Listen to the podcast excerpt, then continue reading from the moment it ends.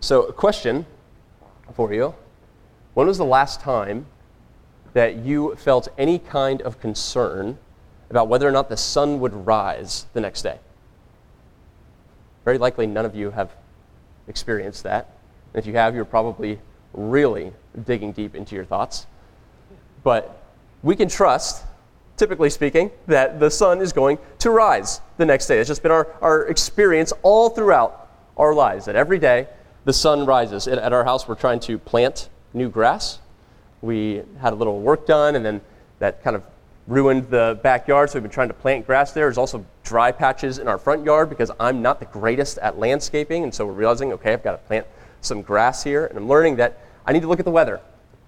And what, what's ideal is if there's going to be a little bit of rain after we plant the grass, so that that seed can get water and then can receive sunlight and grow. And water and sunlight are the two big things that grass really needs to grow. Now, if, if it's not going to rain, that's not the end of the world. We, we have the technology, so to speak, to utilize a sprinkler. And so we can, we can do that, which is great. But if the sun were to not rise, that would be a problem. It's a little more difficult to manufacture sunlight over our whole yard. It's one thing to do that for one little plant, it's another thing to do that for the whole yard. But the past informs my understanding of the future. And so I feel pretty confidently that as we plant the seed, I'm looking more so for rain rather than whether or not the sun is going to rise. I believe the sun is going to rise. As we jump into the text today, we are noticing how Habakkuk is going to draw on his past to have confidence about the future. Now, if you're joining us, we've been going through the, the book of Habakkuk. And just to provide some context, this was written around 600 to 650 BC. So it was written a little bit before the nation of Babylon overtook Jerusalem and Judah. And just to go back even a little bit further, I say the nation of Judah because that was the southern kingdom of Israel. So Israel was divided into two kingdoms. There's a northern kingdom with 10 tribes, and there's a southern kingdom with two tribes, the two tribes of Benjamin and Judah. And the kingdom of Judah, that southern kingdom that we're talking about, was really going astray.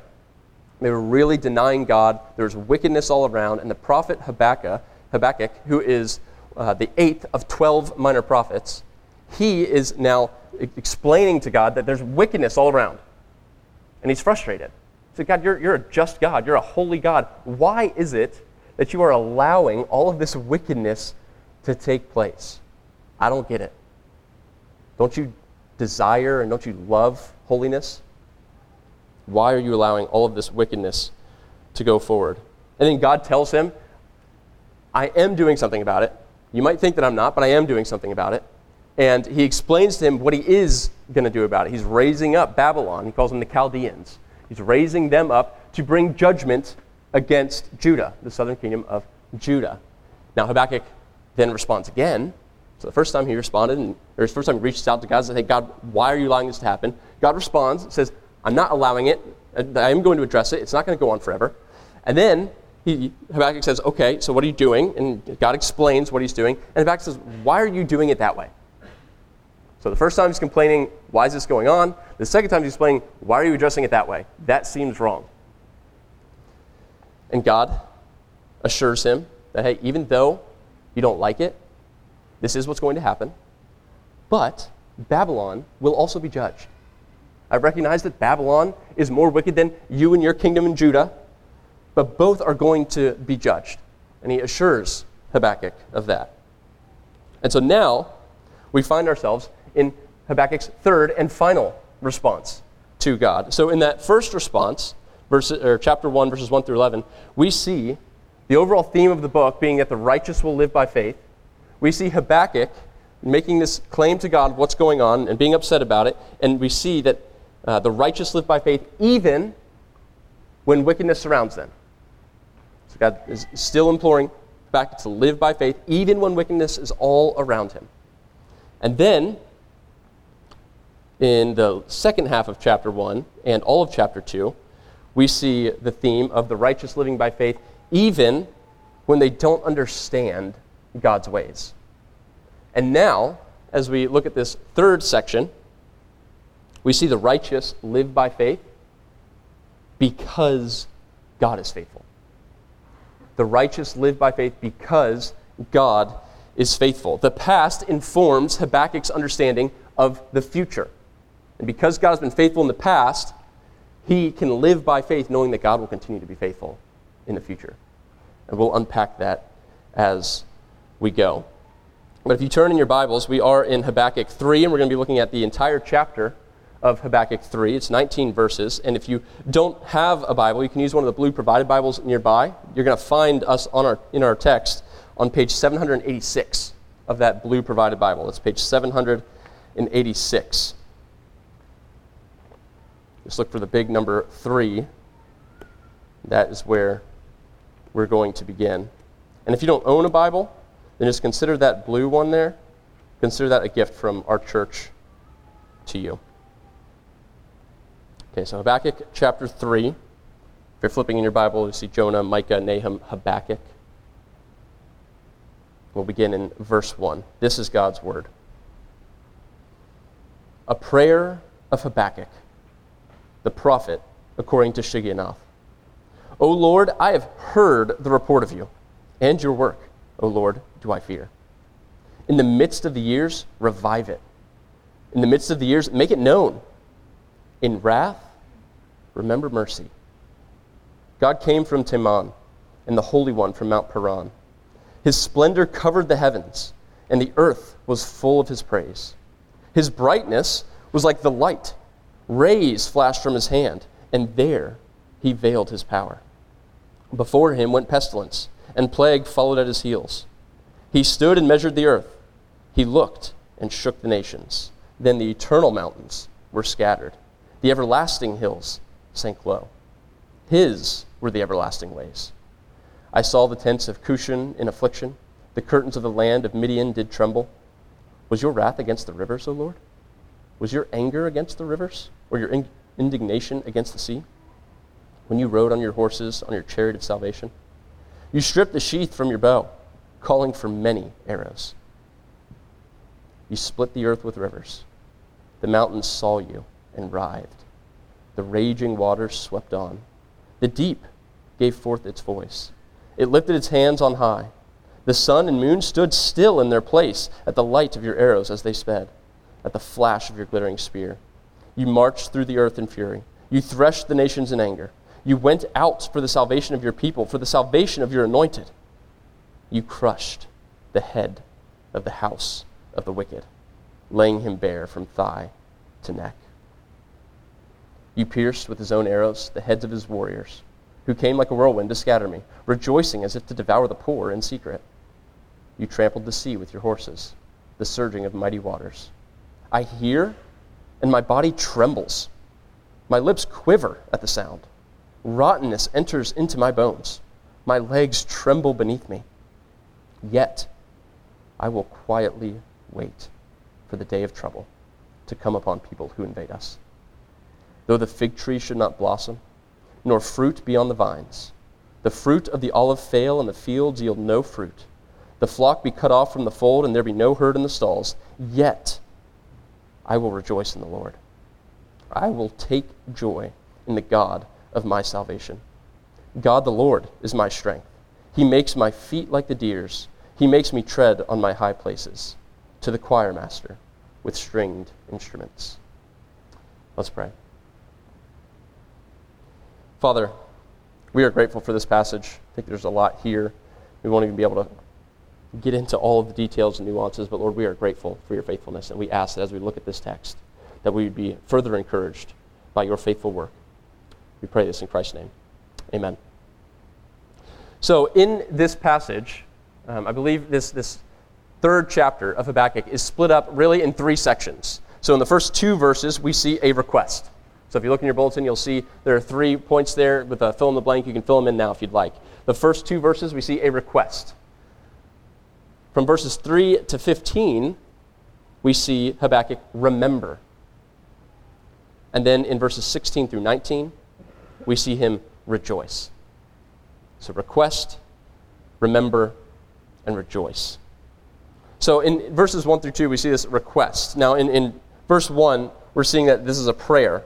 This is a prayer of Habakkuk the prophet according to Shigionoth. Now, Habakkuk begins to respond to God's promise of judgment now. In the latter part of chapter 2, God promised Habakkuk that he was going to bring judgment upon the nation of Babylon. And Habakkuk uh, even said that he would be prepared to respond to God. And so now we are getting his response. Now, there's a word there, shigionoth. That's a little bit of a strange word. But essentially, what that is, um, at least based off the two times that it's mentioned in the Old Testament, we see it here in Habakkuk 3. We also see it in Psalm 7. But this is, a, is likely a musical phrase. So we see these phrases throughout uh, that makes this kind of look like a psalm. And if you look throughout Habakkuk 3, you see the word Selah a few times. Essentially, that's just saying pause. Something weighty was said, pause. But we see that word Selah throughout the Psalms. And we also see that this Shigionoth is likely a musical phrase. And then if you look at verse 19, you see Habakkuk even say that this was written to, to the choir master with stringed instruments. And so this is likely a prayer of Habakkuk's on behalf of the whole nation that is put to song, so to speak, so they can remember what is happening for generations to come. And so Habakkuk said he would be prepared to respond to God. If you look at chapter 2, look at, look at the first verse of chapter 2. This is after uh, God has, has said that he's going to raise up the Chaldeans, raise up the Babylonians. Then Habakkuk responds kind of frustratingly. And he says, I will take my stand at the watchpost and station myself on the tower and look out to see what he, what God, will say to me and what I will answer concerning my complaint.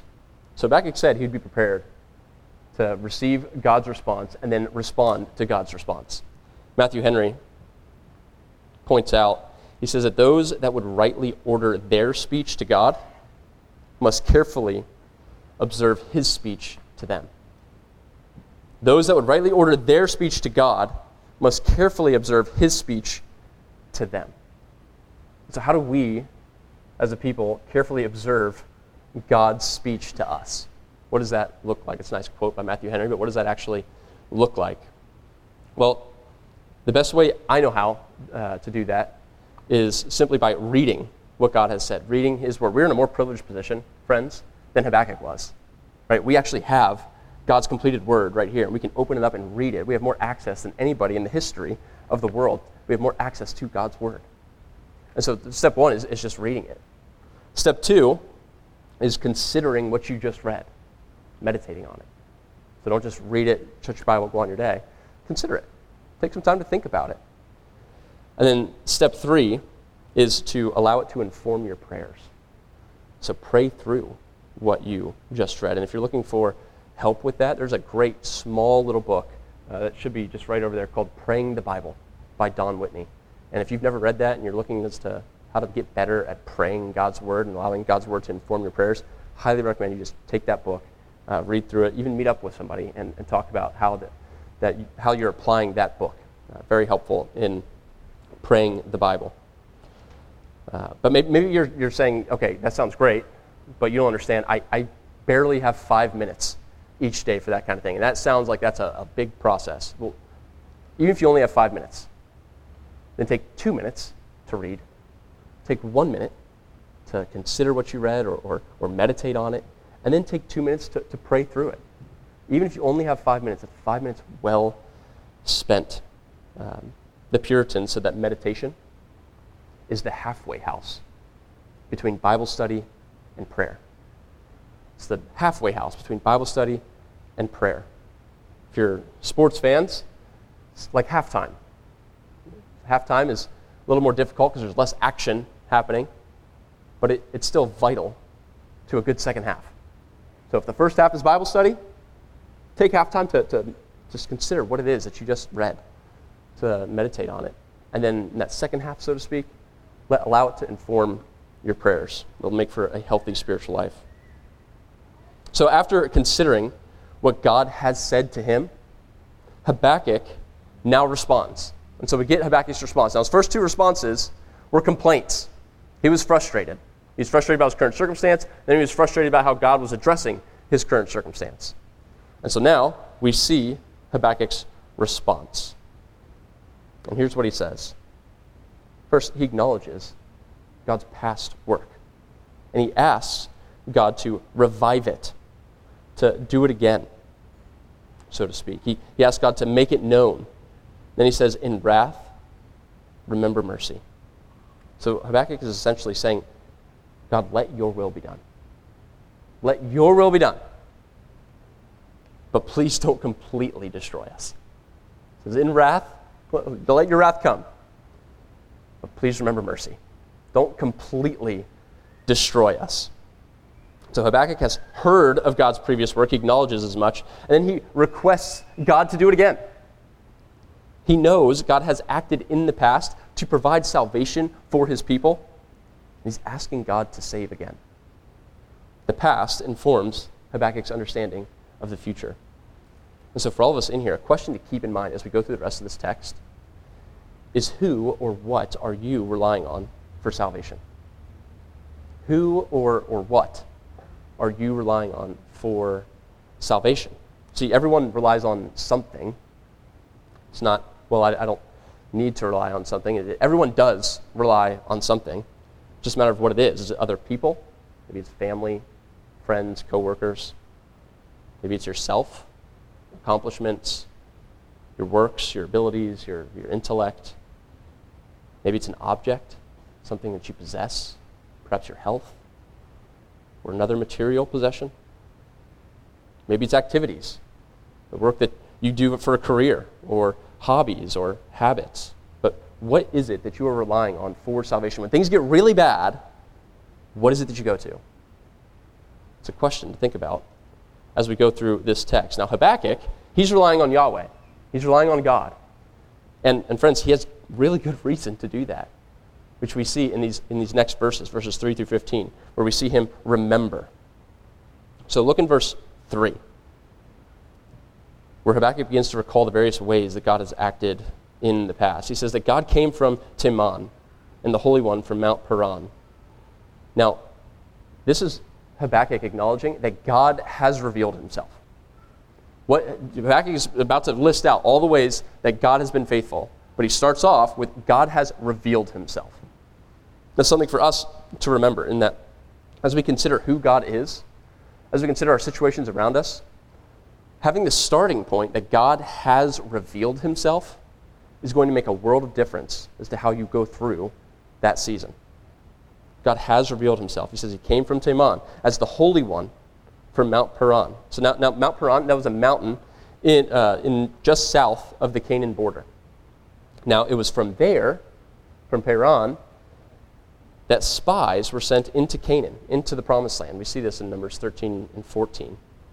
And so God has revealed himself as the Holy One, but he's also revealed himself as glorious and as praiseworthy and as powerful. Look at the rest of verse 3 and then into verse 4. His splendor covered the heavens, and the earth was full of his praise. His brightness was like the light. Rays flashed from his hand, and there he veiled his power.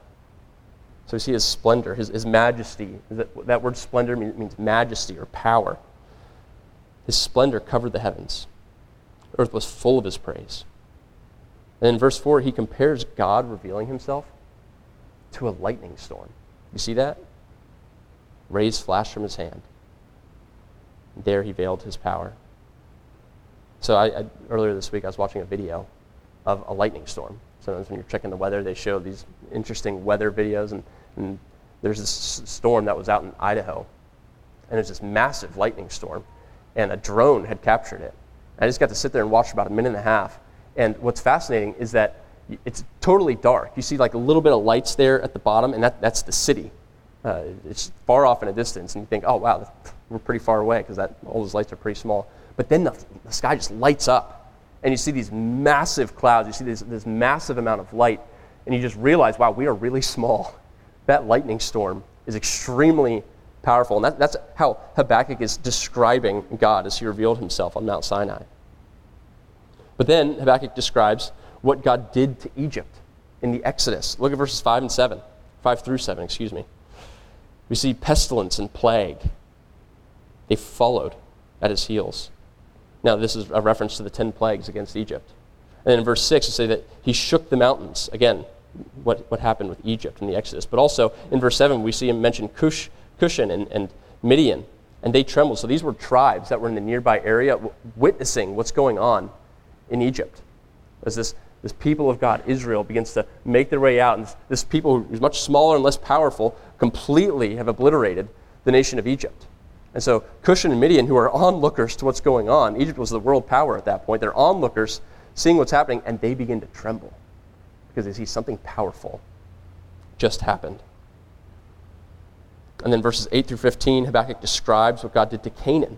So he described what, what he did to Egypt, bringing them out of Egypt at the Exodus. And now, as they head into the promised land, Canaan, Habakkuk begins to describe what he did there. But he likens God to a warrior.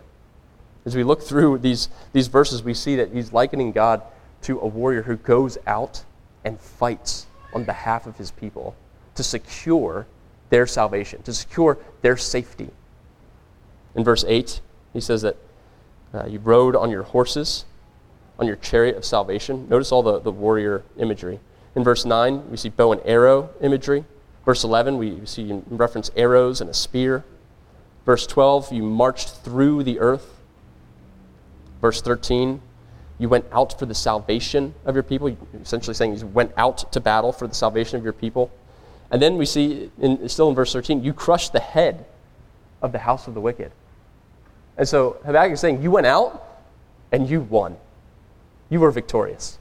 And that crushing of the head sounds a lot like the promise that we see in Genesis 3. After Adam and Eve had, had failed, after they had fallen into sin, God promises that the offspring of the woman will eventually crush the head of the serpent. He says, I, as he's talking to the serpent here, God is, he says, I will put enmity between you and the woman, and between your offspring and her offspring. He shall bruise your and you shall bruise his heel. So God promised that Satan would bruise the heel. So not a deathly blow, but he would, he would get his strike in against the offspring of Eve. However, he also promised that Eve's offspring, that promised one, would deliver a deathly blow to the serpent, crushing his head. And so God, we see this in verse 14, is victorious over enemy warriors. You, he says, you, pl- you pierced with his own arrows the heads of his warriors. uses their own weapons to defeat them. And then in verse 15, we see another reference to the Exodus. It says, You trampled the sea with your horses, the surging of mighty waters. So here, here's the point of those verses there is that Habakkuk is recalling again and again and again and again and again how God went out on behalf of his people and secured their salvation.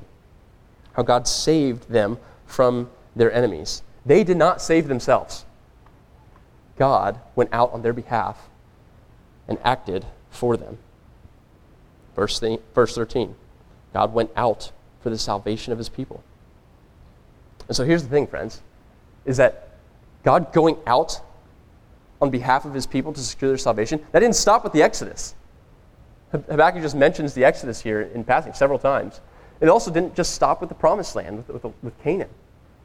He mentioned both of those things. He spent a good amount of time there. But we see that God ultimately went out on behalf of his people to secure their salvation in his Son, Jesus Christ, who lived that life. He went out from, from his heavenly dwelling. He came down, and the Word became flesh and dwelt among us, and he lived a perfectly holy and righteous life, the life that we were told to live. Be holy as I am holy. But we have fallen short, every one of us. But he went out on our behalf and lived that life. And then he received the punishment for our own sin, for all those who call on him. And so, Christian, take comfort knowing that whatever you're presently going through, in a room this size, there's all kinds of different seasons, different stages, all kinds of different circumstances that people are going through. But take comfort knowing that whatever you're presently going through or whatever you will go through. God has gone out like a warrior on your behalf, and he has secured your salvation so that this life does not get the final say. So that just as Christ overcame death, you will as well if you are in him, if you have placed your faith in him to remove your sin and to be your master. If you're here and you're hurting, experience difficult news, I I can't promise this life will get any easier. I can't make that promise to you, even if you are a Christian. But if you are a Christian, I can promise that this life is as bad as it will ever get for you. It will never get any worse than this life. And you will have an eternity ahead of you of eternal bliss with your King. If you're not a Christian, and maybe you're saying, I'm not going through a bad season. In fact, life is great. Life's great for me right now. I don't see any reason to call on Christ. I don't see the effects of my sin. Life's good. I would encourage you to consider the enemies that God defeated on Israel's behalf. Life was good for them too. They were experiencing military victories, they were experiencing wealth, they had land, security. Life was good for them until God decided to address their sin. And once He did, their destruction was sure. They didn't know when that would take place, but when it did, it was sure. And friends, there will be a day when your sin will also be addressed. We don't know when that'll happen. We don't know when our time is up. We don't know when Christ will return. Either when you die or when Christ returns, your sin will be perfectly addressed. Maybe you say, Well, I don't believe in a God who would destroy people. I just don't, I don't, I don't believe in a God who would exercise wrath against people. Well, Ed Welch points out, he says that the knowledge of God cannot be denied, it can only be distorted. The knowledge of God cannot be denied, it can only be distorted. And Paul, when he's writing to the Romans, in that first chapter, Romans 1, he addresses this. He, he points out some of this stuff, that, that, the knowledge of God wasn't so much being denied as was being distorted. Uh, if you read uh, Romans 1, verses 18 through 19, and then we'll look at 21 and 22, he says this to them. He says, For the wrath of God is revealed from heaven against all ungodliness and unrighteousness of men, who by their unrighteousness suppress the truth. For what can be known about God is plain to them, because God has shown it to them. For although they knew God, they did not honor him as God or give thanks to him. But they became futile in their thinking, and their foolish hearts were darkened. Claiming to be wise, they became fools. So they knew God, but they suppressed the truth in unrighteousness. And the knowledge of God cannot be denied, but it can be distorted. There's a day when God will come and address all sin. He will judge perfectly, and his wrath will be poured out against all sin and unrighteousness. The question is are you going to be the one who pays for it, or will you call on the name of Christ, who has offered to pay that on your behalf and has offered to give you his righteousness freely? Not by any works you have done, but freely. And then, third, third point we see here is Habakkuk rejoice. You look at verse 16, after describing what God has done, Habakkuk now describes himself. He says, I hear, and my body trembles. My lips quiver at the sound. Rottenness enters into my bones. My legs tremble beneath me. He's, he's terrified of God's promise. He has, he has accepted that God is going to judge, right? But he's also honest. And we've talked about throughout this, this series how you can be honest with God. You can bring your honest complaints, your honest questions to God. Just keep bringing them to Him. And Habakkuk does. And he, he acknowledges God is going to judge. And he is honest with God. He says, I'm terrified. I have seen what you have done in the past against those who you've brought judgment against, and you have told us that Judah, the nation that Habakkuk is presently in, is going to receive some of that judgment, and I am terrified. And Babylonians were a fierce people. If you turn over, turn over a couple pages, uh, back to chapter 1.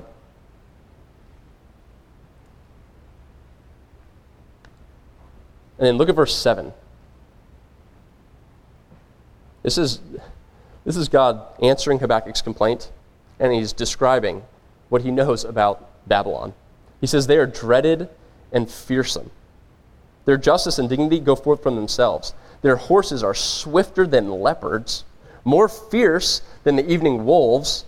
Their horsemen press proudly on. Their horsemen come from afar. They fly like an eagle, swift to devour. They all come for violence, not for peace. They all come for violence. And their faces, all their faces forward. They gather captives like sand. At kings they scoff, and at rulers they laugh. They laugh at every fortress, for they pile up earth and take it.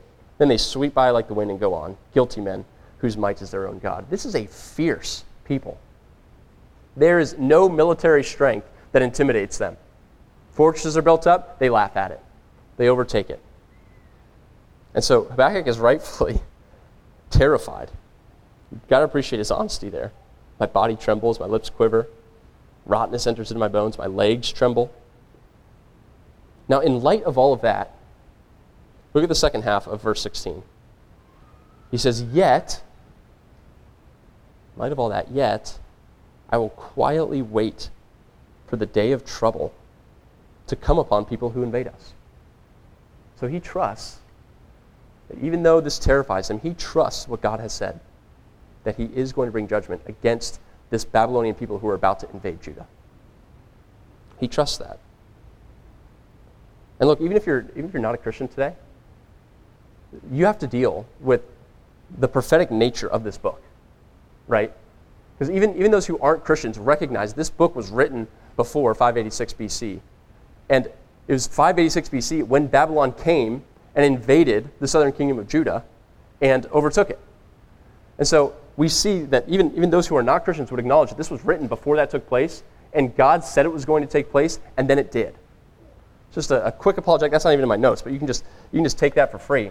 But this is something that you, as a, as a, a non Christian, need to come to grips with is that this book is prophetic in nature, and it is right in everything that it claims to be right in. But notice in the second half, um, or yeah, in the second half of verse 16 and going through 19, notice Habakkuk's trust in God. Now, he trusts in God for at least three things. For at least three things justice, salvation, and strength. Justice, salvation, and strength. He trusts in God to provide justice. And we see that against Babylon. He just said he's going to quietly wait for the day of trouble to come upon those who invade him, who invade the kingdom of Judah. So he, trusts that God's going to bring judgment against the Babylonians who are going to invade Judah. He trusts God's timing. He says that he's going to wait for that justice. And he also trusts God quietly. Now, Habakkuk has been anything but quiet, right? He has brought some really serious complaints to God. And now, this third one, Habakkuk says, You know what? I believe you. I'm going to wait quietly. You won't hear any more complaints out of me. I'm, I'm no longer frustrated. I'm terrified, but I'm not frustrated. Similar, uh, we see something similar uh, in the story of Job, where after complaining to God several times, we see God respond to Job. And Job after hearing God's response, has a similar response to Habakkuk. So we see in Job, you don't have to turn here, but this is chapter 40 of Job, verses 3 through 5. Then Job answered the Lord. This is after God responded to him. Then Job answered the Lord and said, Behold, I am of small account. What shall I answer you? I lay my hand on my mouth. I have spoken once and I will not answer. Twice, but I will proceed no further. God's ways are higher than ours. We can trust Him to provide justice. Habakkuk says that, and he says, I will wait quietly. We can trust God to provide justice. He says that uh, He's going to provide justice against Babylon. But also, if you look at verse 17, we see that Habakkuk is trusting God to provide justice against the kingdom of Judah that he's a part of. Verse 17 Though the fig tree should not blossom, nor fruit be on the vines, the produce of the olive fail, and the fields yield no food, the flock be cut off from the fold, and there be no herd in the stalls. Habakkuk recognizes that difficult days are coming. He knows that God is going to bring justice, not only against Babylon, who's going to invade them, but also Judah. Yet, he knows that God will save. So he's trusting God for justice, he's trusting God for salvation, this is that second one. We see that in verse 18. He says, Yet, in light of all that, I will rejoice in the Lord. I will take joy in the God of my salvation. So, look, this trust that God is going to provide justice and this trust that God will provide salvation led to Habakkuk having joy, even in the midst of difficult days, even in the midst of extreme difficulty and even potential death. Habakkuk can rejoice in the Lord. He can take joy. Why? Tim Keller, who just passed away just, just a few days ago, he put it this way.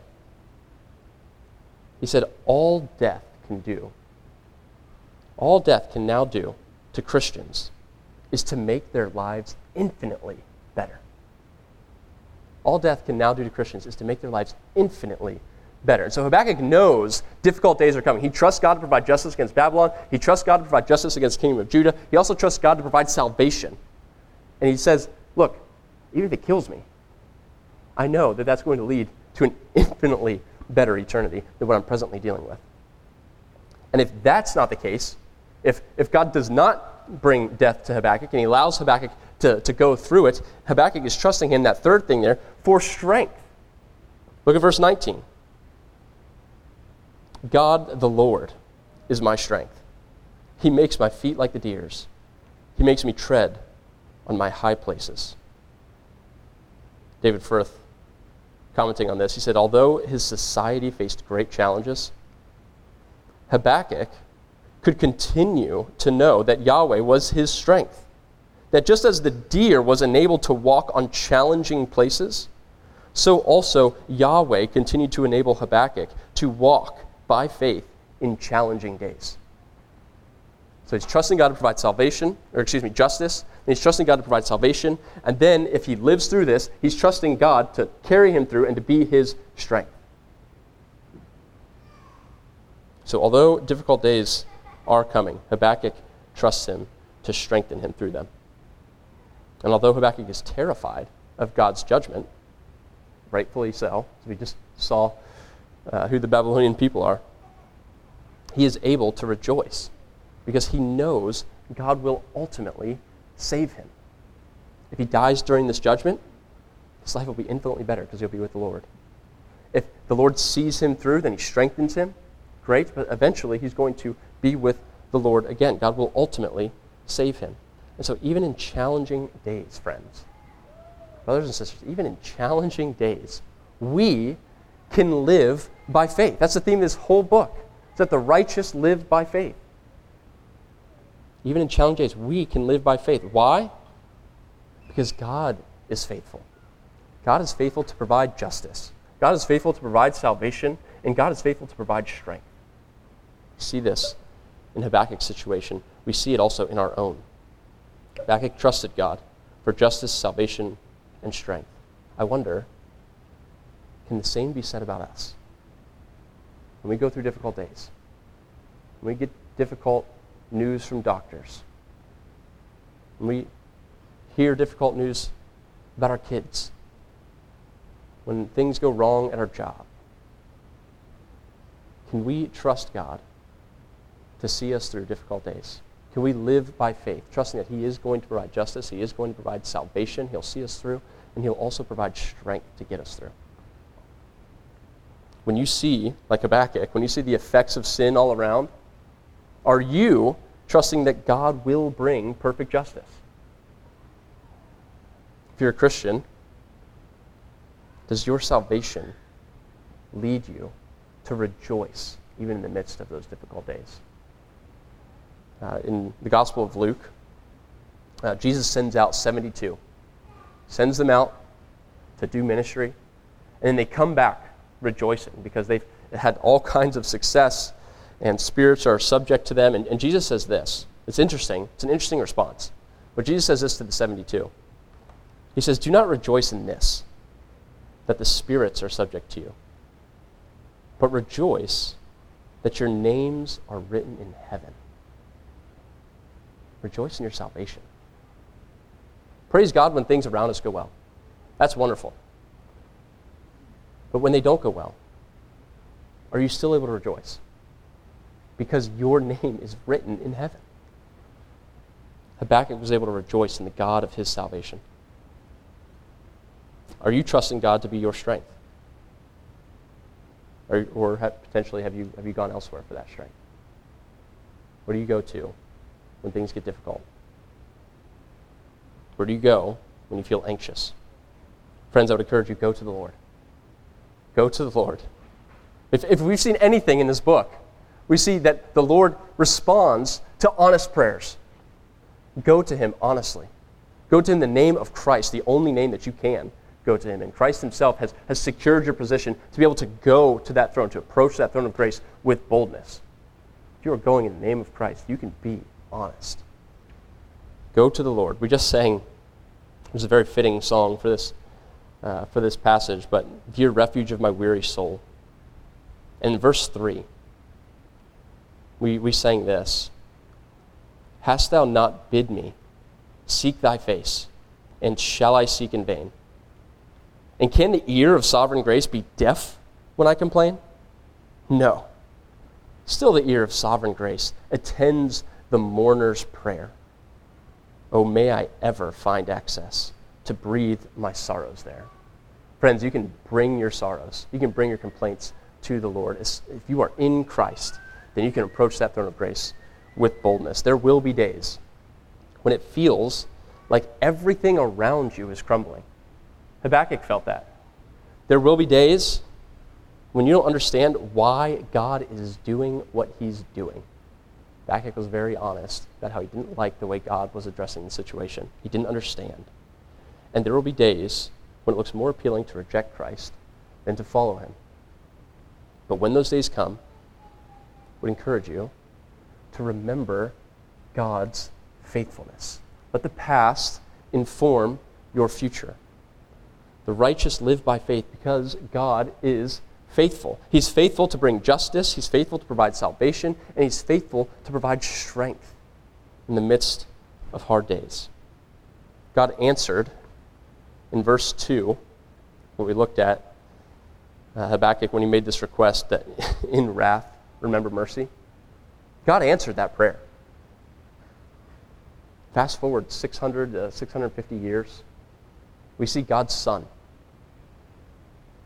Lord Jesus Christ, on the cross, bearing the full weight of the wrath of God, his, his full judgment against the sins of his people.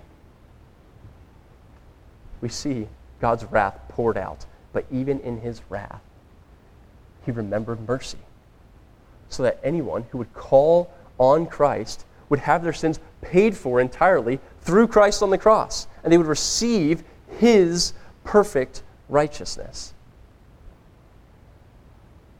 So if you have entrusted yourself to Christ, friends, you can boldly request God to act against sin and injustice. That's a good thing. You can also remember that He has acted through His Son, Jesus Christ. He has acted on your behalf, He has gone out to secure your salvation. He went out to defeat our greatest enemies Satan, sin, and death. And then you can also rejoice knowing that your victory has been secured in Christ.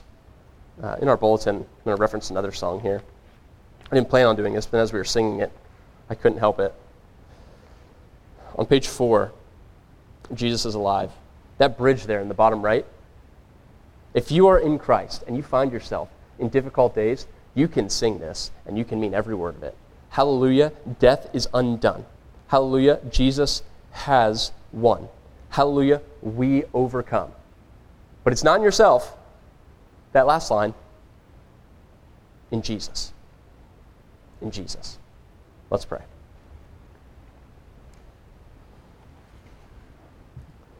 Father, we give you praise we thank you for providing justice. We thank you for providing salvation through your Son, Jesus Christ. We thank you for being our strength. Or for those who are here, who are going through difficult days, strengthen them through it. Give them great hope. Help them to rejoice in the God of their salvation. Prepare us, for those who are not currently in difficult days, prepare us for when those days come. Lord, help us, like Habakkuk, to trust you for justice, to trust you for salvation, and to trust you for strength. We pray this in Christ's name. Amen.